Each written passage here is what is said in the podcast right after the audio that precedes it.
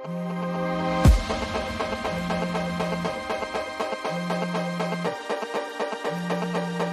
city's sleeping by the ocean.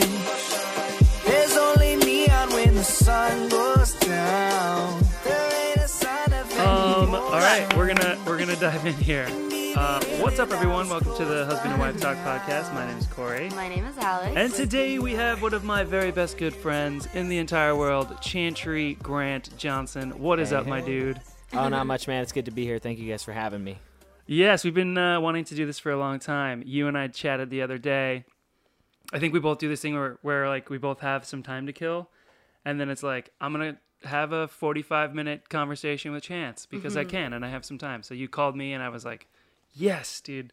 Um, you're doing a lot of really cool things, but before we get into that, we're gonna do uh, a segment we always do Wednesday Wisdom. Uh, so who wants to go first? I can go first. Go first. yeah, I want to see how you guys do it. Go ahead. Okay, okay. um, so I was at my yoga studio and a friend of mine came to take my class. And after class, she just showered me with so many compliments of how great of a teacher I am and how she just kept telling me like how talented I was. And it was really sweet and I walked away from the conversation like, "Oh my gosh, that man, I feel so good. This is so great." And then later in the day, um, another student found out some information about Corey and I um, that we've been together for so long, and I was showing her pictures, and we have a podcast, and she just kept saying, "You're so cool." Like that is so cool. You're so cool. And I walked away from the yoga studio being like, I am so cool. I am a great teacher. Like I'm so great. And I think that um, the next time I'm having a bad day, I'm just gonna call one of my best friends and be like, "Yo, I need you to hype me up. Talk I need nice you to to me." be my. Uh, Aw. I need you to pump my tires a bit. So if you're having Yeah, a bad day, call someone and tell, have them pump your tires because it was a pretty good. It was it was good. Yeah. That's awesome. Positivity, power, positivity. Power Exactly. positivity, indeed. Um, I'll go next. My uh, my Wednesday wisdom is to be exacting. Um, specifically for me, not being okay with just okay. So, um, in the in the past, uh, when I'm working on something for film, I've been like, well, we don't really have the time or the resources to set this up the way I want. Like, this is good is good enough. And now that I do have a little bit more time to kind of set things up the way I want to, I really have leaned into being exacting and like very particular about certain things. Um, and like trusting my gut to like know that what I'm saying to people in the moment, even though it's annoying and it requires more work, is going to ultimately make the better product. And not caring so much about how people feel about the work, but more like just care about uh, the work itself and, and the job itself. So be exacting. Don't be afraid to tell people exactly what you're thinking and exactly, exactly how you want things done. So that would be Yeah. mine. I love that. Well, it's something that's been on my mind a lot lately, especially as um, you know, I, I do music and I'm exploring a lot of different um, genres and and projects. And I think the more that I dive into all these different things, the more I see um, how liberal the word music is, how much it, Oh. how much it, how much it covers, and how um, it's how you know all music has just about all music has value. You know, we see these things as well. This is what's good, and this is what bad. Obviously, we know there's opinions, and it's all subjective. But you know, even the most over the top, you know, party, party, party song, if it's giving someone a good time at the club and making them forget about their desk job or you know whatever crappy thing happened a few days before or whatever, it has just as much value as some you know beautiful slow ballad or whatever. So just finding appreciation in every genre of music and um and and it really just opens your mind to so many more things. I think it makes you an overall better musician, songwriter, producer to see the value in everything. Nice. Yeah, Yeah. I like that. I can get behind that too. Um, a couple of weeks ago, one of my Wednesday wisdom uh, was to have empathy for both yourself and for clients. And so, like, everyone that's asking you to create something for them is looking for something in particular. And just because you have your own ideas about what art is doesn't mean that you can't be empathetic and try to help them accomplish exactly like what they're trying to accomplish. So, I can definitely get behind the the value of seeing that all music is good for for that reason. Absolutely. Something else, you know, doing writing sessions with other people and you know, maybe they don't have the same priorities that I do as a songwriter, but I writing, collaborating, getting that outside perspective and seeing how what I may deem good or great or okay or perfect or whatever.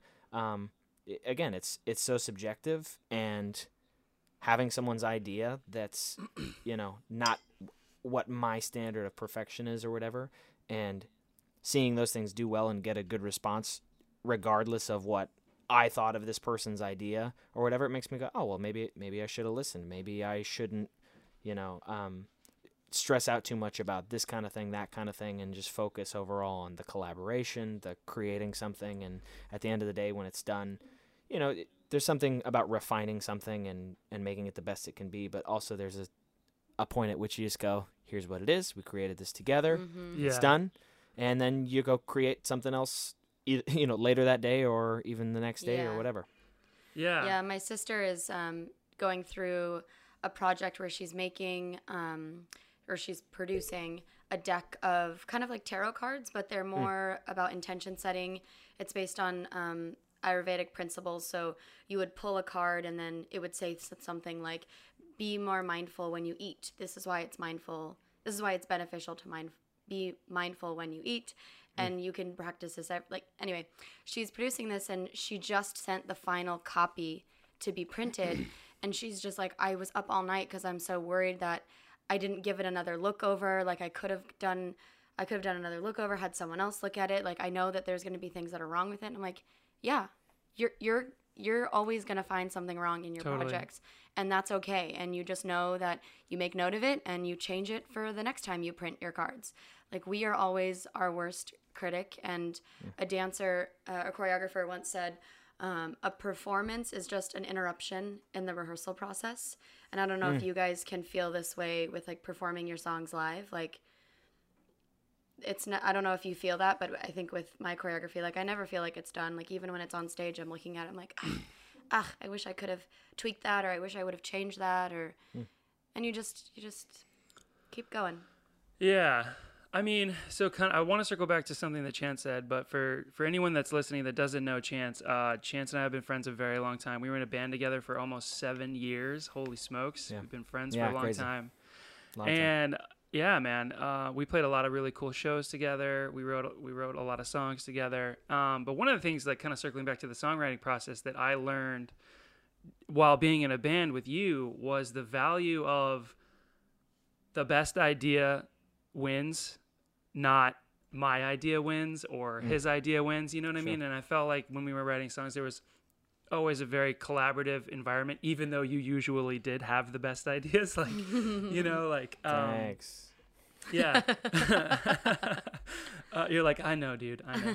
But Stop. um, yeah, but also like, yeah, but also like, uh, learning that has been like a really valuable skill set for me to like let go of my ego and be like, I have to get my idea out there, my idea, my idea, because the more collaborative you are, uh, like the e- the better the thing turns out, regardless of whose idea it was, you know. And Sure. it's working with people who are all about their own ideas. I think the product ultimately kind of suffers sometimes. Yeah. Maybe not, you know. I mean, some people are geniuses, but um, in my experience, it's been that collaborative effort of like making the thing that's been like best idea wins, not my idea or your idea. Sure. I think people who are close to collaboration, they're not necessarily doomed to fail. It's not doomed to be bad. I just think it's doomed to, for the most part, be very similar to what they last did because your brain is made up of your experiences and your thoughts, and you expand on those and you create the best thing you can based on those things. And without outside perspective, you may always be coming up with something quote unquote good, but that's why it's hard for, you know, a lot of solo artists to develop a different sound, go outside, you know, as opposed to a band who's ever changing and they're always evolving and, and they are working together to create a sound that is representative of their minds all put together. Um, and then always when you know when the solo project comes out, that first solo project, it's always like the singer and he wrote twelve songs, and all twelve songs a lot of the times kind of start to sound the same. You kind of can predict some of those things. So um, so yeah, yeah, like I said, even if it's great, um, just having fresh perspective is always healthy for creativity. And I think the surprises that happen in any form of art, whether it be music, film, whatever, Yeah. um, it's the surprises that we we live for and that we enjoy, and it always keep surprising people. Yeah. So you've had to do a lot of collaboration uh, recently. I was wondering if you could kind of give me like a. Oh, go ahead. I was gonna say, can we just backtrack a little bit? So Sure. you guys um, met when Chance was just a little boy. He was just a little baby. he was just a little baby. Um, and you left Modesto, left Mm. the band Mm-hmm. to go to school in LA. Can you talk about why you made that decision and um, what you did at music school? Yeah, so I, gosh, I was doing. I started on music at probably twelve or thirteen years old. Played pretty much immediately. Started playing in bands. You know, had a, a band that you know Corey would come out and support, and I'd go support his band, and then eventually we started the band together and whatever. Um, played at church three times a week. Would go play the camps and whatever else, and was working in uh, ministry doing music until about age twenty one and just knew that there, you know, even though I was content, um, I don't want to be content. I wanted to push myself. I wanted to get out of my comfort zone, get out of my home city. And I knew that if I didn't get out of my home city, there would always be a part of me that wondered, well, what if? Well, what, you know? Um, and, Yeah. and I figured, you know, I, I'd rather take a chance on those things. I'd rather stumble. I'd rather have some, some financial problems or some struggles or eat top ramen for breakfast, lunch, and dinner for a couple of years. If I knew I could look back and go, well, I gave it my very best and I tried something and I'm proud of, you know, what I tried. Maybe, maybe you'd look back and say, well, here's what I learned and here's what I would have done differently. But, um, yeah, it's part of life is growing and learning those things and becoming a wiser person. And, uh, so I, so that being said, I wanted to go for it. I knew that my family would support the decision more if it was, if there was a school thing, uh, involved in that as well. So I had heard good things about Musicians Institute as far as networking was concerned. The general, you know, reputation of Musicians Institute is it's not Juilliard. You're not going to get the very best, you know, uh, musical education ever at Musicians Institute, but it's in Los Angeles. It's on Hollywood Boulevard. There's all kinds of people there who used to play in this band or were a part of this project or worked for this record label or whatever. And um, the resources there, I think, are still really great. So no regrets going to Musicians Institute. I met some great people, got some great opportunities through that. But um, you know, during that whole time there, I got super lucky and got asked to play on tour with this band, The Cab. That was just literally like lightning striking. A friend of a friend knew somebody who was going on tour and said, "Hey, I know this guy, and they're going on tour with." Maroon 5 and they need a guitar player and it was just a total lucky crazy thing that happened. So um so yeah, that that's kind of in the middle, you know, ed- the education goes uh, two quarters on or three quarters or something and then tour with the cab for a year, crazy whirlwind of a, a ride and then back to going to school again for And a you bit were on just to tour- continue that education. You were on Yeah. tour with Maroon Five. Yeah. You weren't, yeah, you, yeah. The Cab did a world tour with Maroon Five. I remember. So I think Connor got married, and then that following weekend, you were like flying to the first rehearsal or something. And I Yeah. remember dropping you off at the airport, and like after you left, when we got back in the car, like I had tears in my eyes because I was just like so proud. I was like, Thank dude, man. like he's doing the thing. It's like I, it was like I mean, it was a very. We have a picture of it. I think I- I've had on my Instagram, but like Oh. I mean, that was like kind of this like mental spark for me because I was just like so proud, and I think we were planning on moving to New York at the time. Hmm. No, not when Connor was getting married. No. Connor's my Uh, brother for those of you who don't know. Yeah, sorry, Connor's your brother. Yeah. So, anyways, but I just remember being like, "What? Like, what am I doing? Like, what?" But it was like a very inspiring thing, and I was like, "Holy smokes!" Um, yeah. So Thank Yeah. you, man. I appreciate that. Basically, it was like, okay, we're doing a, a month in the States, a headlining tour. And then we have like two weeks off and then world tour with Maroon 5. We're, we're the only other band other than Maroon 5. We're direct support. So, yeah, I actually had to fly. We were doing our uh, headlining tour. I actually had to miss a date to fly home for my brother's wedding. I missed one date. So I played a show that night, Red Eye to, I think, San Francisco, and then took a puddle jumper, you know, Yeah. five five person hang glider to Modesto from San Francisco. and uh, and then yeah, and then Corey, Corey, I think he drove me right back. I, I mean, I think maybe I got a couple hours of sleep after the wedding, and then Corey drove me back the next morning to see me off. We've always had that that close of a friendship. So, um, Yeah. so yeah, that, that was- that was crazy, and you know, looking back, it was very, you know, I don't know, if flat flash in the pl- uh, flash in the pan is the right phrase for it, but it was like a lot, really fast, and Yeah. and then I haven't toured since then. That was in 2012. Yeah. Yeah. 2019 now, so that was a while ago, but Yeah. experience of a lifetime. You know, got to see a bunch of places. We were all over Asia and Australia and stuff. But um, after that, coming home, it was a lot of well, let's write, let's work on music, let's keep you know. Yeah. I released some music myself from there, but um, started a band with my brothers shortly afterwards. We hit the YouTube scene hard, but no matter what I was doing, if it was with the cab, if it was on my own, if it was with my brothers, I always found myself behind a computer recording and never never satisfied. It was always like, why don't my vocals sound right? Why don't you know? Um, Yeah. For like five years, I would say it was just constant like working on stuff and getting more passionate about it. And when you would find that YouTube video that would really help or open up your eyes to something or whatever, you go, oh, and you just learn that new thing and feel so much better and look back at your old stuff like, man, I'm so much better now. This is so exciting.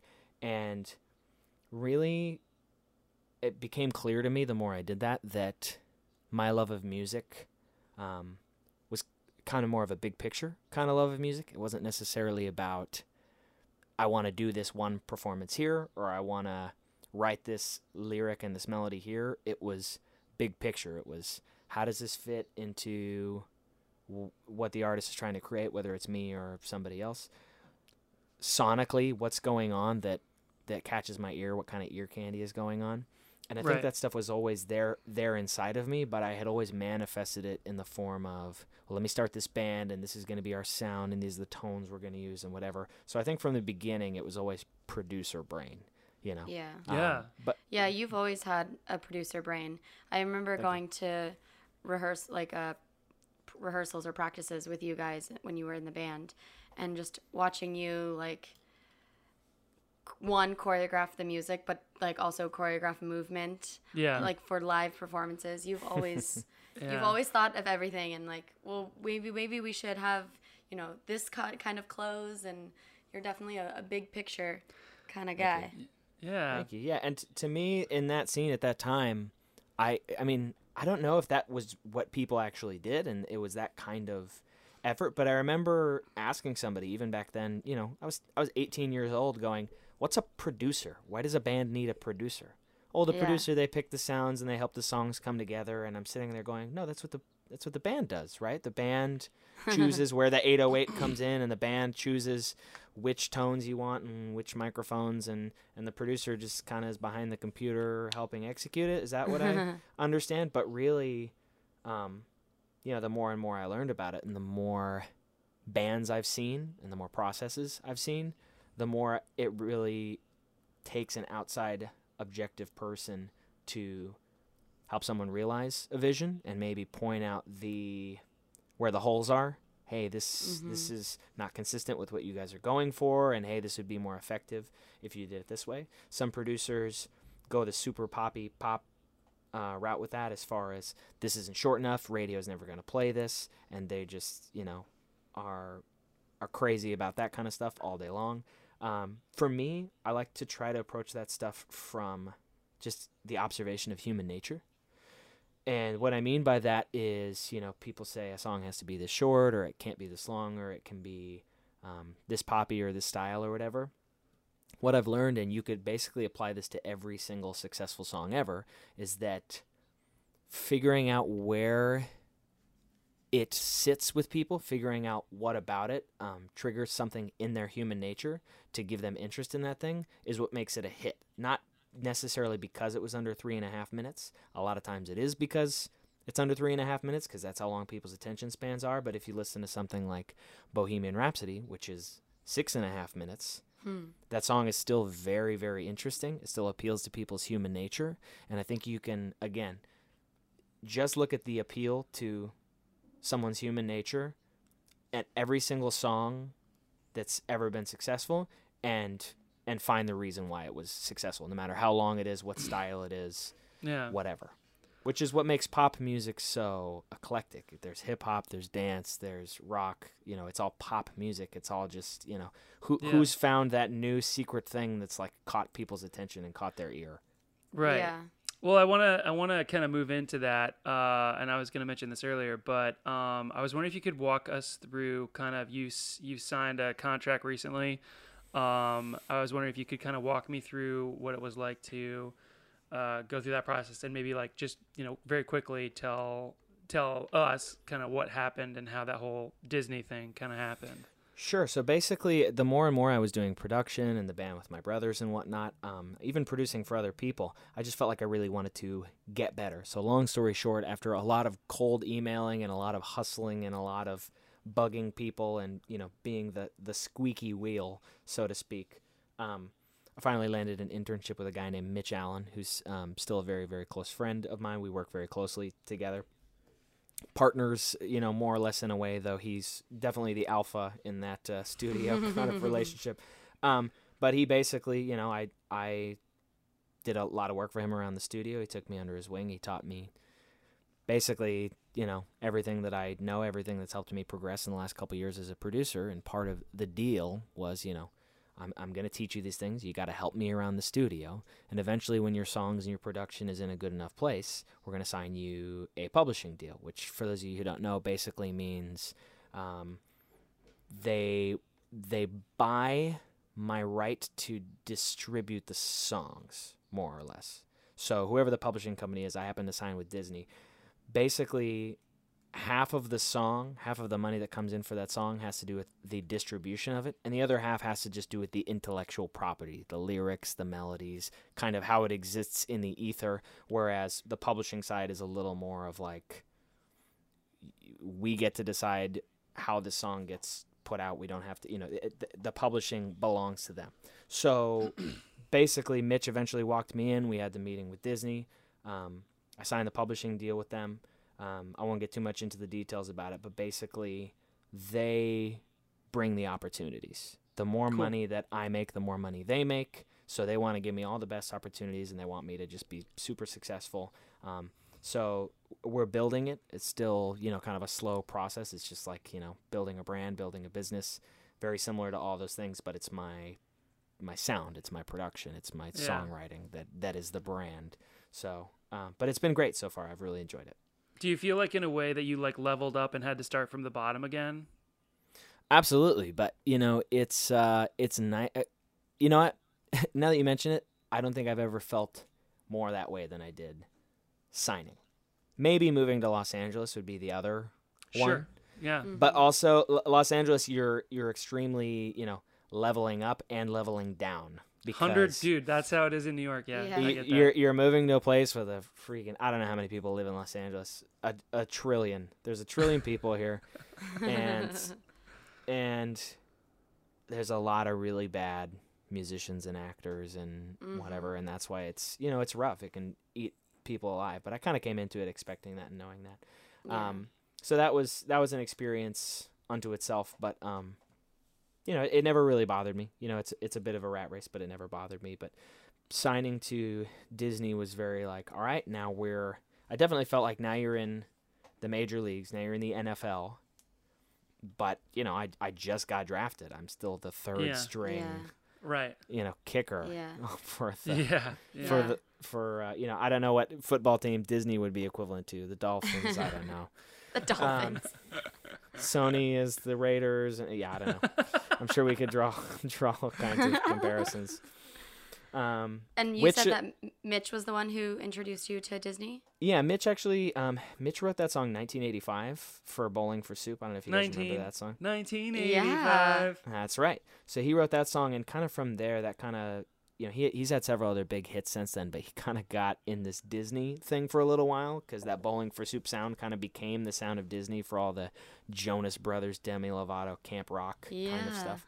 Um, so he's had a good relationship with Disney because they you know they had him doing a lot of those songs. I think he worked on Camp Rock, and I think he did some Hannah Montana stuff and whatever. So he's got a great relationship with Disney, and he walked me right into the office, and and he believed in you know, he believed in me. He believed in what he That was must have presenting felt to really them, good. he- it did feel really good because when you're in the studio, it's a lot of this isn't this isn't right. This needs to be changed. That snare sounds dated. You need to update this sound. Yeah. The, the mix is muddy, and then you go into that office and he's going, "Chantry's awesome. You need to sign him, or you're an idiot." Listen to this song and play the tires. song. I mean, he was like really going to bat for me, and I was just like, "Oh my gosh!" And you know, um, when someone's in that position, I understand you don't want to give someone this false sense that- they're doing really, really good when they're really not. So I appreciate him being hard on me when he needs to be, and you know, because he still we still have that relationship. He still goes in on me about a lot of those things. Um, Yeah. But you know, I I love that. And before I even started working with him, I said I want someone who is gonna go to bat for me and be there for me, but also someone who's not gonna lie to me or keep me from progressing. And I really think that you know, working with Mitch, I really think he was the perfect person to do that for me, to push me, to not go easy on me, but also to like be there for me as a friend and as someone who's gonna go to bat for me. I hear about a lot of guys who they intern for a producer or something, and they base the producer basically uses them. Hey, get me coffee. Hey, tune these Mhm. vocals Right. for me. Hey, Yeah. you you produce this track so that I can take credit for it and make money off of it. And then they never help their assistant advance in their career. It's kind of just a crappy. And then when they get tired of it, they find somebody else who's hungry and they go, "Oh my gosh, you pr- you produced this song? I'll do anything you want. I'll get your coffee and and they kind of just abuse people one person at a time to get Yeah. free Yeah. labor, basically. Um, Yeah. So I'm I'm glad that I'm not in that position. I feel very thankful. And I also think it's it's um I think it also has to do with how good of a worker you are, how talented you are and how persistent you are. I don't I don't think I, and I think I'm sure Mitch saw that in you and was like, "Yeah, I'm not going to use this guy as a coffee a coffee boy. Like Yeah. he's he's Yeah. talented. I'm going to use him." As you mentioned, he took you under his wing or he took you under Yeah, okay, I said that right. Yeah, you got it right. um, yeah, I wanted to ask you about. Um, so, you were touring with the cab, and Yeah. then the cab kind of fizzled more Yeah. or less. Yeah, sure. So I wanted to know how you felt when that was fizzling. Yeah. Because it seemed like, oh my gosh, you had this dream of yours touring, playing music. This is it. And then a rut no, it's not. And then Yeah, I- also wanted to hear you talk about how you how how the Johnson brothers or how the Johnsons came about and why you guys decided to take a turn and you, you like built this amazing community all these fans you crushed it on youtube and then it seemed to have like stopped Yeah, it's yeah, it's a lot. Of, I think music, no matter how, I feel like no matter how successful you are, music, your music career always fizzles. Even if it's something where you play, even if it's not to be morbid, but even if it's death, you know, what I mean, like it, it all ends. People Mhm. have their, the even people on the top of the top of the top of the charts, eventually aren't on the top of the top of the charts. Even the Yeah. greatest rock band of all time, the Beatles. Um, it, they're not in the Hot 100 unless it's like Beatles Week or something, or you know, um, yeah, unless they everything release comes a, to an end. Yeah. yeah. yeah, absolutely. So, um, you know, for me, it was more like stepping stones. It was like, okay, the cab, this is really great. I'm playing with this band, but it's not my baby. It's not my music. This would be a great platform for me to make some of my own music, send that around to people. Um, so playing on the stages was cool, but by no means did it um, fulfill that like I want to be a name. I want to release records and have people show up for my music everywhere and sing my songs all around the world. Um, it wasn't really that. It was like I got to play some cool shows, I got to travel, do a lot of cool things, but it, it wouldn't be unlike just being a hired gun for Carrie Underwood or being a hired gun Yeah. for CeeLo or you know whoever. um, so it, it was never like like it was a lot of fun, but it was never like this high where I was like I never want this to end. It was always like Yeah. ah, this is a great stepping stone to the next thing. So then it was making music for myself and doing a solo project and you know, which uh, which we we failed to mention Yes. your song is what um, is our intro and outro music Yeah. oh that's so funny. I love that. yeah. Um, yeah. Call whenever you like is our intro music. Uh, That's the the Johnsons. Uh, I think it's our latest. I think that was our last single we put out. Calling. yeah. It's Um, such a cool song. Thank you very much. Yeah, I had a lot of fun doing it. But basically, when you're doing a solo project like that, and you don't have a label or a management or whatever, it's just like you are doing everything. Even something as Mm. simple as filming a YouTube video is like, all right, let me light this myself, put a camera on a tripod. I have to buy all these things. And then I have to Mhm. do it myself and then do a take and hope that it came out okay. And, you know, you're spending long days trying to create content. And at the end of the day, you're still covering somebody else's song in your studio apartment in Mm-hmm. downtown Hollywood or whatever. Um, so it was, it was crappy feeling alone in that. That was a, that was a hard time for making music and and trying to get connected more with other people and trying to use um, some of what we had accomplished with the cab to, um, yeah, it, which kind of worked. It was good to be able to reach out to AP Magazine or PureVolume or whatever and say, hey, I'm putting out some new music.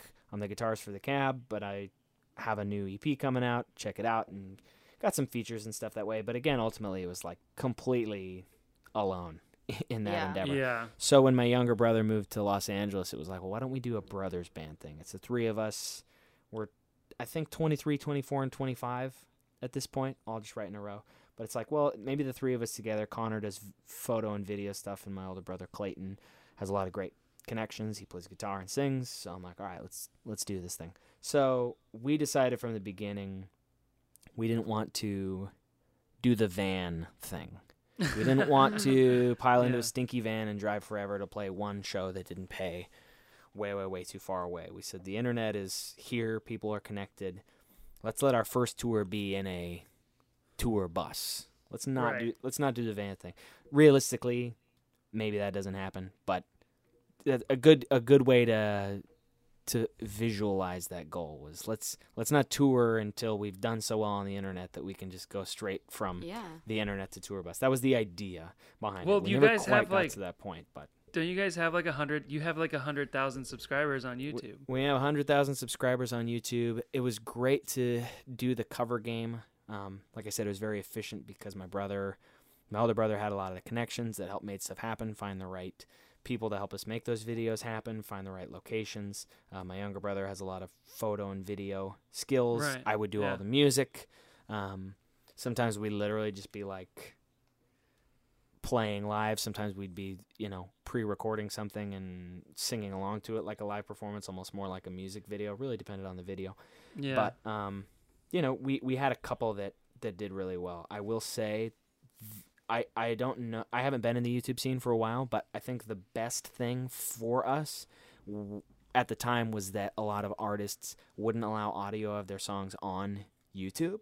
Mm. So our our big video, I say big, it's like two million views, um, was our cover of Four or Five Seconds, the Kanye West Rihanna song, because it didn't exist on YouTube.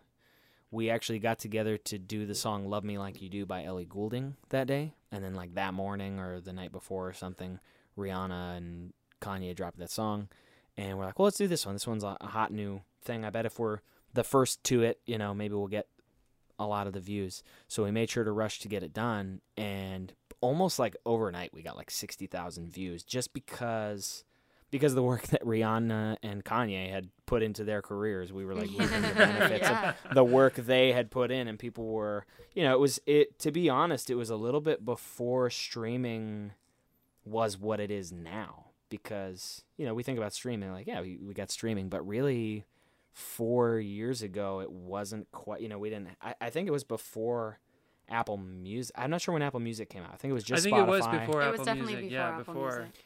Yeah so um yeah so that was a little bit a little bit crazy but yeah we, we got to uh and, and i think they've kind of given up on that a little bit as far as youtube i think they go well let's just make sure we put out a lyric video and we monetize it and we make the money off of it and let's Right. make sure we c- put a couple interruptions in the song so it doesn't discourage people from uh Yeah. so people don't go, oh, I'll just listen to it on YouTube. I don't know if you've Yeah. noticed that, but almost every music video now has like three or four interruptions of just like 15 seconds of silence or like someone just talking or really Right. obnoxious noise. I, th- I truly think it's like a deterrent from listening on YouTube instead of like paying for Spotify and them getting Yeah. your money for it. Um, so I, I don't know if it would be as easy now, but that basically became the goal was like, let's create songs that may not be on YouTube, and it still honestly surprises me quite a bit how interested people are in other people's versions of these Yeah. songs. To me, it never really interested me unless it was an artist I really, really liked covering a song I really, really liked.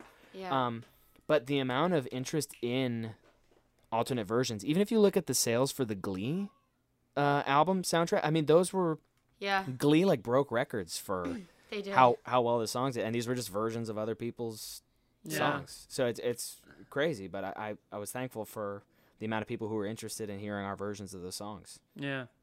How has that helped you? And I guess we can kind of pivot into the creative process. How has that helped you with your creative like process now? How do you approach songwriting both for other people? And I mean, and I guess if you're writing for other people, it's also you writing for yourself. Um, Do you try to maintain some type of integrity with the type of songs you write? Do you dive into the person and the character and the background feeling, or is it more of like kind of this like this magical potion that kind of presents itself to you? Well, I mean, to me, it, I, it's art, and I think I went with this thing. I think in my mind, I put music in this category of like, when you're an artist and when you make music, it is exactly what's on your heart and your mind, and it's only your favorite type of sounds and everything that you are, and that's your artist project, and that's what you put into it, and anything other than that is like not legitimate and not that's not a good artist. When in reality, what I've seen is that you know, CeeLo Green loves heavy metal music.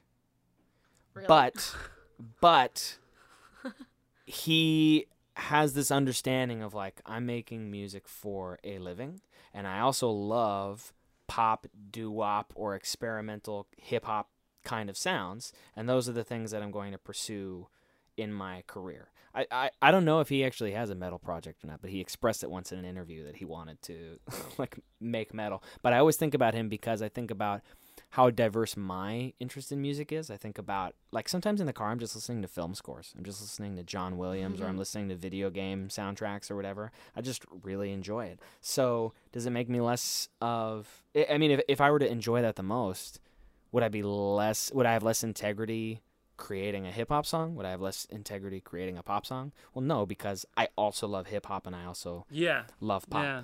Um, the cool thing about working with Disney is there are opportunities for a lot of those things. You know, I get a lot Yeah. of you know b- basically how it works is they'll reach out and say, "Hey, we need a song for this TV show. It needs to be this many seconds long. It needs to be in this style." And if it's something that I'm interested in, which it almost always is, um, then I'm into doing it. Or they say this kind of artist is looking for this kind of thing, um, I do it because I love all. I, I love almost all genres and styles. There's a couple things where I'm like, I'm not really interested in that. I don't necessarily want to do that. Anything that's kind of got that more acousticy Mumford and Sons Yeah.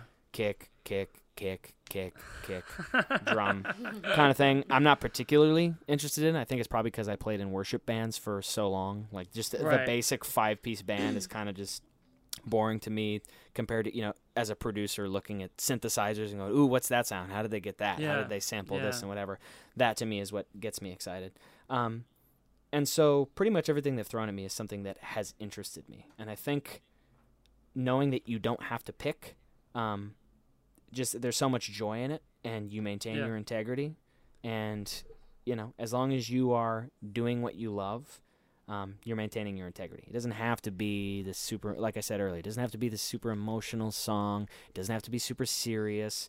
There's just as much musical integrity uh, in someone like a weird Al who just likes to make people laugh as there is in a, a Yeah. kanye west as there is in i mean maybe there's not the same musical theory knowledge as you know what a mozart would be but mozart giving someone joy listening in the car um, has this exact same amount of purpose and validity in the world as a totally mindless pop dance Sure. track whatever um, so and i get to do a little bit of it all and i enjoy all of it and i don't do anything i don't want to do but like i said there are very few things that i pass up on because I, I truly love so many genres and have so much and fun doing it Dude, that's so that's so good because you're also like very good at writing different styles. I mean, I've heard you're like, I mean, in particular, like you're you're not a drummer, but the way that you like produce drums is like really cool. I know you just worked on the new Avril Lavigne song, which is amazing. Yeah. Um, thank you but yeah, I mean, I, I, I, yeah, I can hear, in at least in the stuff, the recent stuff I've heard, it's like you're, you're, you, you. I wouldn't be surprised to see you up on a Grammy stage at some point. So I'm waiting. For, you, I'm friend. looking forward to that day. Thank you. Um, yeah, for sure. Uh, I want to uh, just ask, um, where do you see yourself now? Like, what's your next kind of like? What are you hoping to accomplish in the next like five years? As you as you continue to work with Disney and write songs for people, like, is there like a, I would love to do this kind of a thing for you? Um, I my life goal, and this may not be a next five years thing. I personally saw this as more of like next fifteen years kind of thing.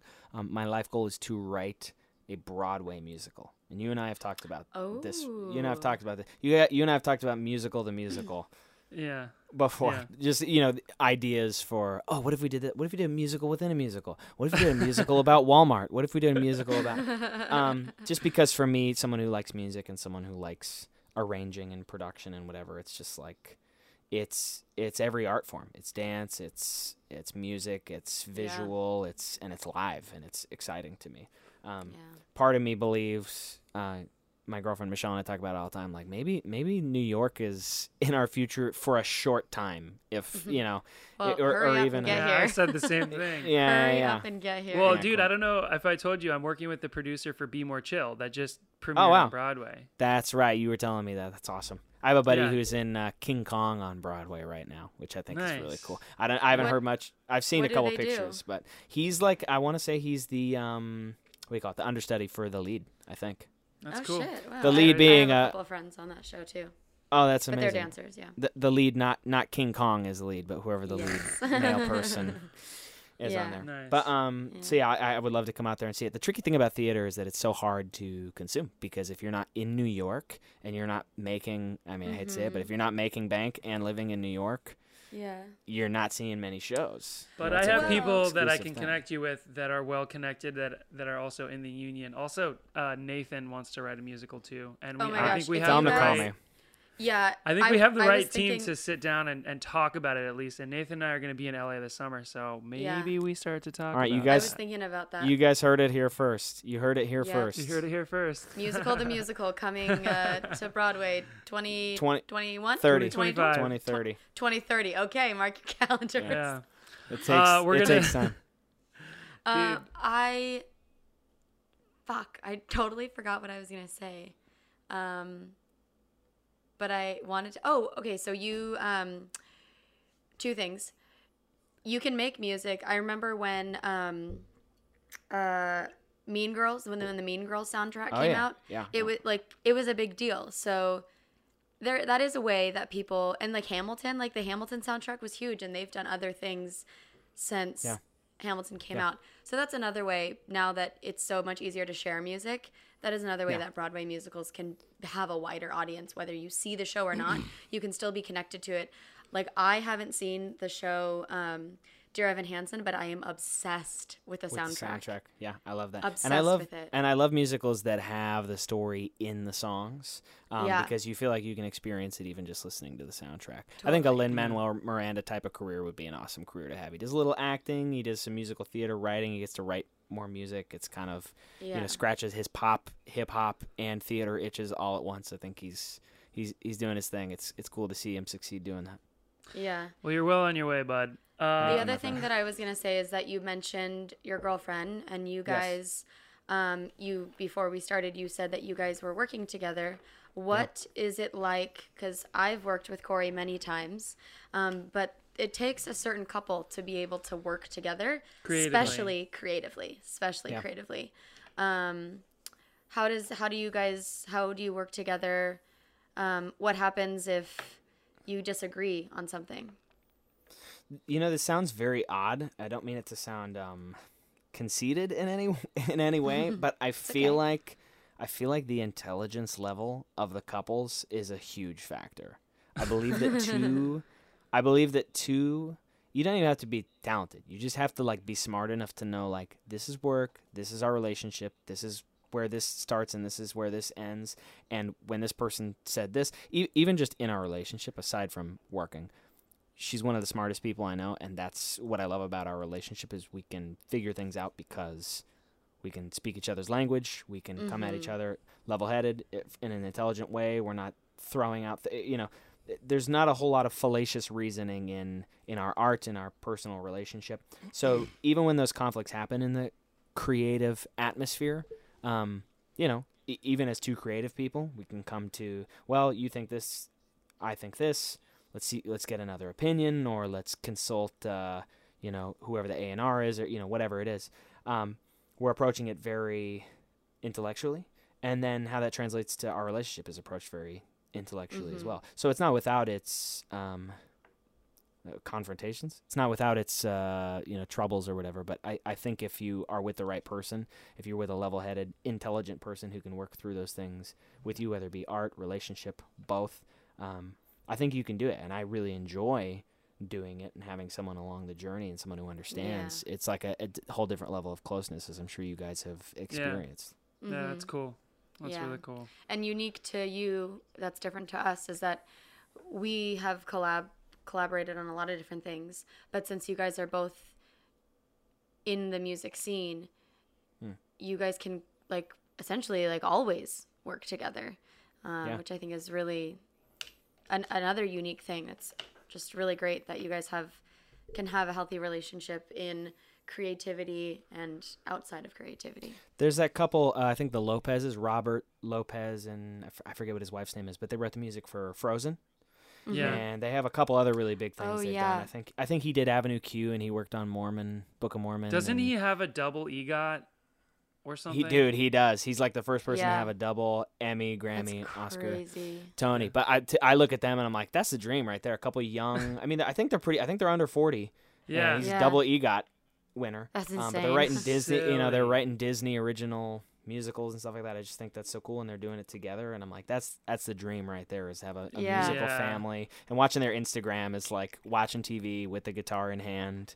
You know, Yeah. I'm like, ah, it's the dream right there. So I, Well, think, I that, think- I think that'd be cool. Well, I think we got to get you guys. coming, I think we got to get you guys out here 31. because if nothing else, I can introduce you to people that are actually writing and composing for Broadway. So I'm gonna make that happen. I love that. I love a little Yeah. bit of everything. Like I said, pop, hip hop, Broadway.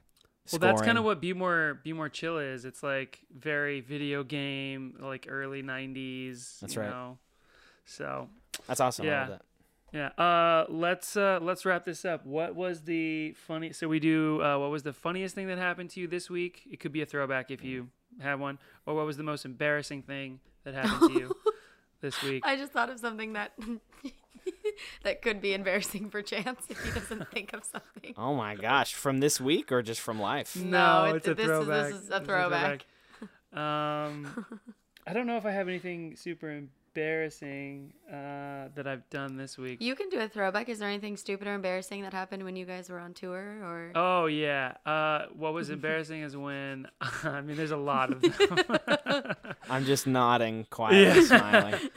yeah, I think there was one trip that we were on where I had to pee. I always have to pee. I'm just in a constant state of having to pee, and I ended up peeing in a bottle and trying to dump it out the window, but it all splashed back on me, and everyone like wouldn't talk to me or touch me after that. Yeah, yeah. Do you That have any good one. embarrassing things that, I That was did? solid. You know what? Uh, I'm trying to think. uh, uh, As far as recently for myself, there's nothing because I'm usually just locked inside a studio. Nothing to be embarrassed about when you're by yourself yeah, a lot of the day. But I'm enjoying myself. But um, I mean, tour. There's a million stories. I'm curious what Alex's story is. Go go ahead. I give you free rein to Embarrassing for chance? Embarrassing Yeah. for me. I mean, I wasn't there. I just remember I heard about it when you guys came back, so you'll have to fill in the blanks. Um, but essentially, you had to throw out your underwear and or wash your Wash I underwear. thought that's where this was. I thought that's where this was going. I think I think it was just uh you know one of those we're in the van a long time. Chipotle. That that wasn't that wasn't what I thought I was pushing out kind of uh, moments. So we had to. Put, I mean, we were in the middle of nowhere.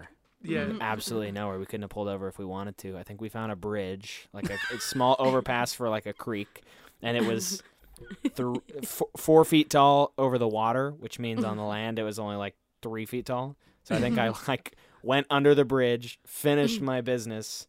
I don't think we had toilet paper, so I think I had to use my underwear to wipe, and then just threw it in. Threw. I was like, do I throw this in the water? Or do I throw it just? Off, I'll probably throw it in the water. At least it'll kind of maybe decompose slash clean itself instead of just letting this sit here. I don't know who was ever gonna find it or what was ever gonna happen to it or whatever. But then I just came back com- commando and on our way. So Yeah. that being said, any opportunity I get to go to the bathroom, whether or not I have to go, I now just go. I Me just too. I I'm the same force way. myself. It's just a Life lesson. I go a baby. lot, but it's it's a life lesson. You know, those are the younger days. But when you're coming up on thirty, it's like, all right, no more, no more bridge fiascos. Let's just take. Let's just be an adult. Take care of this That's funny. Um, what about you? Anything embarrassing? Um, I don't think so. I think this. Um, I was a, not. It wasn't stupid. It just wasn't the smartest decision I made.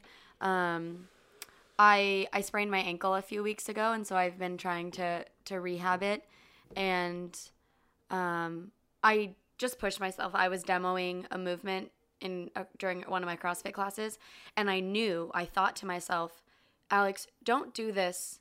It is not going to feel good. You are not ready to do this jump. um, but I did it anyway. And after I was like, fuck, that really hurt. I, that was stupid. Stupid or embarrassing? And it's like I clearly I clearly could have told someone, "Hey, can you demo this burpee box jump because I know that it's going to hurt me." Like I don't know why I had Yeah. to. Yeah. So I was really dumb. Yeah. The I feel funniest the, the Yeah. funniest thing that happened to us this week happened last night when uh so I bought two new pillows recently that Alex like refused to use. She's like, These are too stiff. Like I I'm not gonna use these. I would never use these. And so I've spent the last like three months breaking these pillows in for myself. You know, I'm sleeping on them, getting them like nice and like broken in. And um, but she's been very adamant about like not using my pillows. She's like, I don't like these. I don't like these.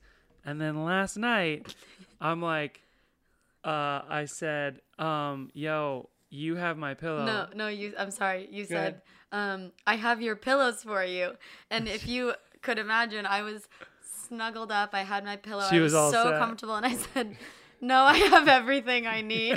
She's like, I have everything I need. So I was left with her like bunk ass pillows. After he put in all that work of I laying on, rolling around on them It for was, you. it was just such a nice way of saying, "Give me my Give me pillows." my oh, I have your pillows, and then I said, "No, I I'm have good. everything I need." It was no, really I'm good. So I'm good. Thanks. Yeah. That's how it goes, my friend. That's Yeah. just how it goes. Anything anything funny happened to you recently or, or a throwback? If you have something funny about me, I'm happy to hear that. But You know what, man? Um, come to think of it, I've been doing a lot of K-pop for fun lately. yeah.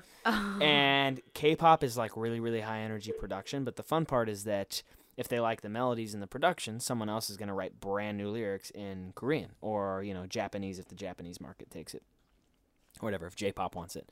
Um, so the songs are let's see, the songs I've written so far are, uh, one's called Love Emergency, which is just kind of a funny, ridiculous name.